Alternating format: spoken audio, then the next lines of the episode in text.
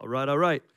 Hey, you guys can sign up for World Mandate today right after the service in the uh, in the next room. We got a little deal going. We're giving away some Antioch T-shirts if you sign up today. All right, so you get a discount for signing up early bird. I think it's forty-five dollars if you sign up today, and you walk out with the sweet T-shirt. All right, so go ahead and jump in. You're, you're not going to want to miss this weekend. It is. Uh, it has been a significant moment. It's just a window. There's nothing special about those dates but there's a window where God always meets with Antioch in such a unique way during this, this time and, um, and kind of just shifts some things around. Raise your hand if you've ever heard, if, if God shifted something in your life at a world mandate. Let's get it up there. Yep. Raise your hand if you ended up in some crazy nation on the planet this past summer because God spoke to you something at a world mandate. Yep. You will not regret it, guys. All right, so um, in case you haven't noticed, we got a, a huge horse trough up here because um, we're going to dunk some people today. It's Baptism Sunday, and um, and it, it, it is uh, a, an amazing, amazing opportunity. If you've never been with us before, if you're visiting, just out of curiosity, um, any family here visiting today or just out of towners in for the game, get your hands up just if you're in for the weekend. Praise God. So glad, so glad you guys have joined us here this morning. Uh, we've got six people that are going to get, baptized in this service, um, and we have another 10 people that are going to get baptized in the 11 a.m. service. And, um, you know, we've been in this series for the last couple of weeks called Life with Jesus, and just talking about the life that we have been invited into with Jesus. If we just did a word study in the New Testament on the word life, I mean, we would be blown away. We'd have enough just like gospel food for our souls for, for months, you know. But we're invited into this resurrection life, right? We're invited into this abundant life. We're invited into this eternal life with Jesus. And that the eternal life with Jesus starts um, now. It's not an eternal life we're waiting for someday in the future. Jesus himself said, uh, This is eternal life, that you'd know me. So, knowing Jesus is eternal life. So, for those of us that know Jesus, it's already started. We're just getting warmed up for eternity, getting to spend life with Jesus, right? And but life with Jesus starts with the gospel. Life with Jesus starts with the gospel. The word gospel just means good news. The life with Jesus starts with the good news about the life, death, and resurrection of this man named Jesus, who we believe was God incarnate, that God stepped out of heaven, took on flesh and blood, humbled himself to walk in the mess of this world that we created with, with our sin, to enter into our destruction so that he could pull us up out of it. That's the good news, is that God has not stayed at a distance, but he entered into our brokenness. Amen? He came into our mess so that he could redeem us and pull us out of it. And so this is the good news. And baptism is this prophetic act that really embodies this gospel message, right? Because the gospel message is that Jesus came and he died and he was and he was risen to new life. And that for any of us that would place our faith and receive this Jesus that we can enter into and actually be like crucified with him, die with him, and come into a new life. How many of you guys want a new life? I mean, honestly, how many of you guys like, I could use a new one, I could use a fresh start? Like, I mean, look around our world. Is our world not just like starving for a new life, right? We come up with all these ways to like reinvent ourselves or, you know, hey, hey New Year's resolutions coming right around the corner, right? Get something in us, guys, like hungers for a newness we sense that there is more. Amen? We sense that there's so much incredible potential to this life that we have, but something's broken, something's gotten off. The gospel message is a solution. The gospel message that with Jesus, we enter into his death and we die to this old way of life and we're actually resurrected to something new.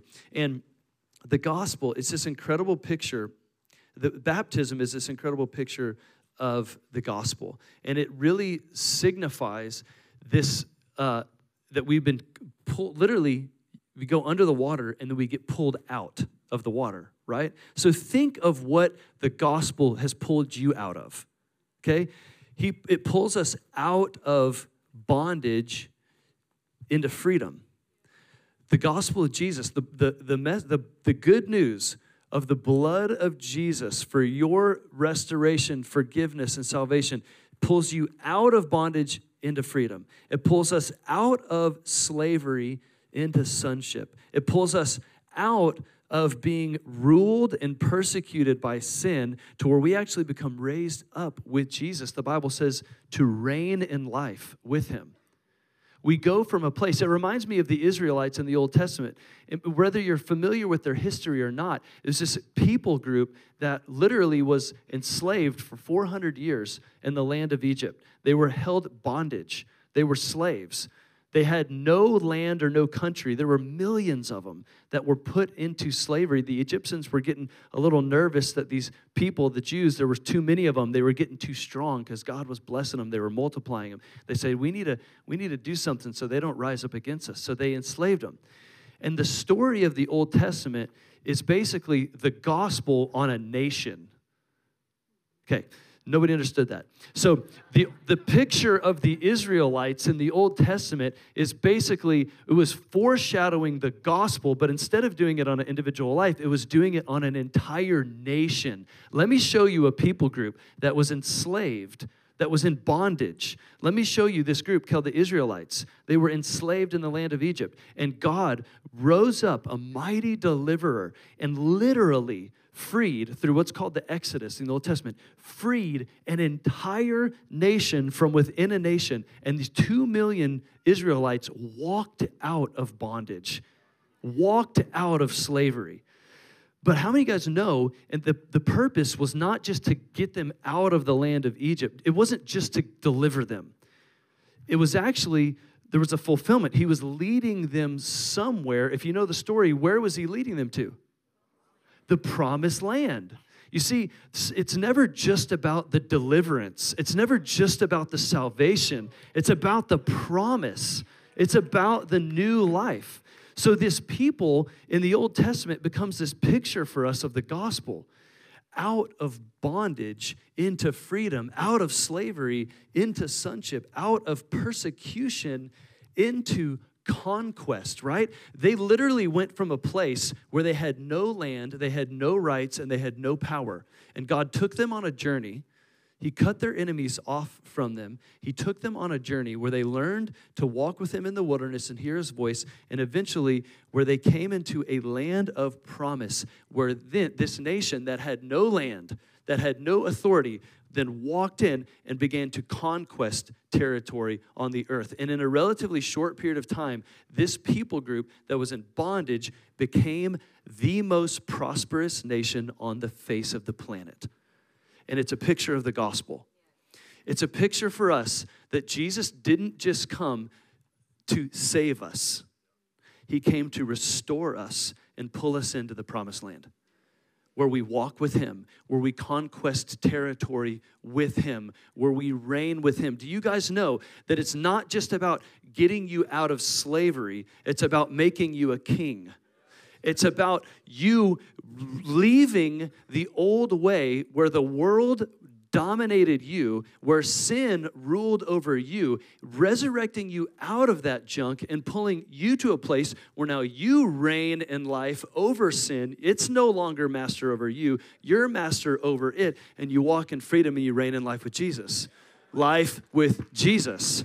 This is the gospel. This is the good news. And so we're going to look at Romans 6 for a few minutes this morning before we jump into this because I, I just really believe you're going to hear six testimonies this morning, and they're amazing. I can't wait for you to hear the stories that you're going to hear today. But I, but I just, as you flip to Romans 6, I just believe so strongly today that God has a gospel encounter for every single one of us in the room. Sometimes we come to a baptism Sunday and we're like, oh, cool, another person's salvation, cool. Let's, and we just kind of spectate and we just kind of clap and we're like, I'm so happy for them. I'm so glad that you got saved. You know, I'm so glad. That is not what today is about, okay? I even told these guys, the six guys that are getting baptized, I was like, look, I'm so excited for your testimony, but it's really not even about your testimony today. It's about the testimony of Jesus. And so I believe that there is a gospel encounter for our church today and for every single one of us. Maybe it's the first time you've ever encountered the gospel. Some of you guys are going to receive Jesus today for the first time. Some of you are going to step into the freedom that the gospel that you've believed in for a long time, but you're not walking in the freedom that it purchased for you.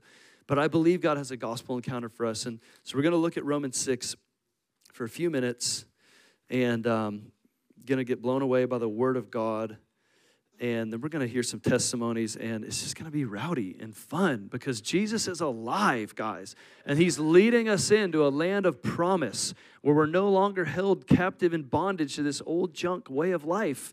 He left that in the tomb. There's so much more for us. So romans 6 we're going to read through several verses here just kind of camp along the way for the next five minutes all right y'all cool with that what shall we say then? Are we to continue in sin that grace may abound? By no means. How can we who died to sin still live in it? Do you not know that all of us who have been baptized into Christ Jesus were baptized into his death? We were buried, therefore, with him. Say, with him. Buried with him by baptism into death, in order that just as Christ was raised from the dead by the glory of the Father, we too might walk in newness of life. Check this out. For if we have been united with him, say, with him, in a death like his, we shall certainly be united with him, say, with him with him in a resurrection like his. We know that our old self was crucified with him in order that the body of sin might be brought to nothing so that we would no longer be enslaved to sin. Do you guys realize that that is a legitimate biblical option that you would not be enslaved to sin? Okay, I just just so we're on the same page. That's the normal Christian life on the other side of the gospel. Okay. With him for one who has died has been set free from sin. Now if we have died with him, we believe that we shall also live with him. Are you guys seeing something here? Life with him, life with Jesus. The gospel is with him. We know that Christ, being raised from the dead, will never die again. Death no longer has dominion over him. For the death he died, he died to sin once for all. But the life he lives, he lives to God. So you must also consider yourselves dead to sin and alive to God in Christ Jesus. Guys, baptism is about being with Him. It's a, it is this prophetic act that we are united with Him. Actually, 1 Corinthians 6 17 says this that he who is joined to the Lord becomes one spirit with Him. So there's, when you receive Jesus, something happens. It's like this marriage mystery where two become one flesh. I don't fully understand it, but the scripture says that when we join ourselves to God, we become one with Him. With Him. So that means then we immediately are crucified with Him. And then we die with Him. This is all, we just read all this, right? We're crucified with Him, right? And then we die with Him. And then we're buried with him. And then we're resurrected with him. And then we live with him. Okay, we're going to do that again, okay? So I want you to picture, the Bible, I believe, actually invites us to envision ourselves walking through this process with him. Okay, so I want you to envision yourself. It's a little bit gruesome, but this is the gospel. I want you to envision yourself being crucified with Christ. If you've never done this before, you need to, because this is the gospel. Paul in Galatians 2:20 says, "I've been crucified with him." It's no longer I who live, but Christ who lives in me. So I want you to env- envision yourself crucified with him. And then I want you to envision yourself hanging with him and breathing your last breath with him, dying with him. And then I want you to watch the scene where they pull you and Jesus off of the cross together and they wrap you for burial, and you're buried with him. And then you wait for a couple days in the dark of the earth with him. And then on that third day, the ground begins to shake. The stone starts to move. The light cracks in. And with Jesus, you feel a breath re enter into your lungs and you are resurrected with him. And you stand up and he looks you in the eye and you take the grave clothes off and you walk out of the tomb with him alive. Guys, this is the gospel. Oh my gosh, how are we so stale right with Jesus, right? Like how are we so stale? I mean, how are we like give him a shout of praise? I mean, sorry, but like that's kind of where we were at the beginning of worship this morning, right? I mean, Kaylin was leading us into the glory zone. You'll give him a shout of prayer.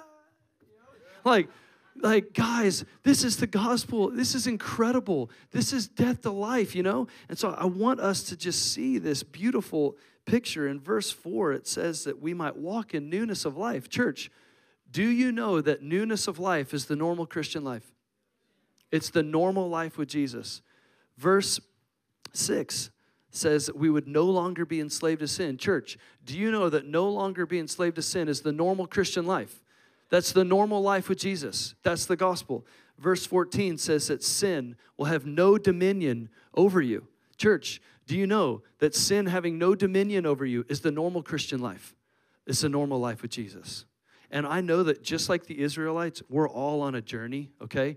We're all on a journey. They got delivered from radical stuff. And in the, in the wilderness, they started making idols. And then all of the Bible warns us please don't be like them. Oh my gosh, please don't be like them because I just delivered you from all this stuff. Don't, don't find a new God in the wilderness. Guys, the normal Christian life is freedom. And we walk into this today as we celebrate these baptisms. I believe it's a gospel encounter for every single one of us. Amen. All right, so I want to invite the band up here. And if you are getting baptized today, you and your friends can stand up and head over here to the, um, from your perspective, left hand side of the sanctuary. And um,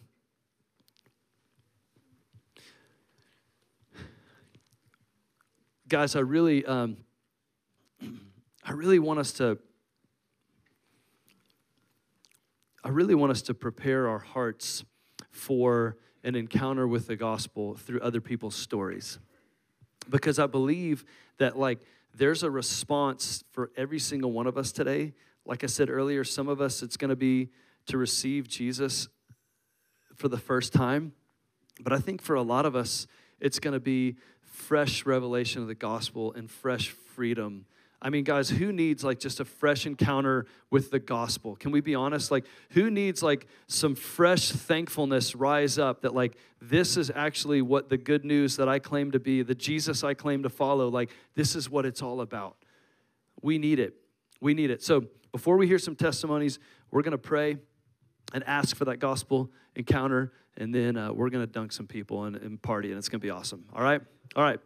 So let's lay your hand in your heart. We're just going to ask God we pray, we join uh, with the Apostle Paul in Ephesians 1, where he, where he prayed, Lord, would you, would you open the eyes of our hearts?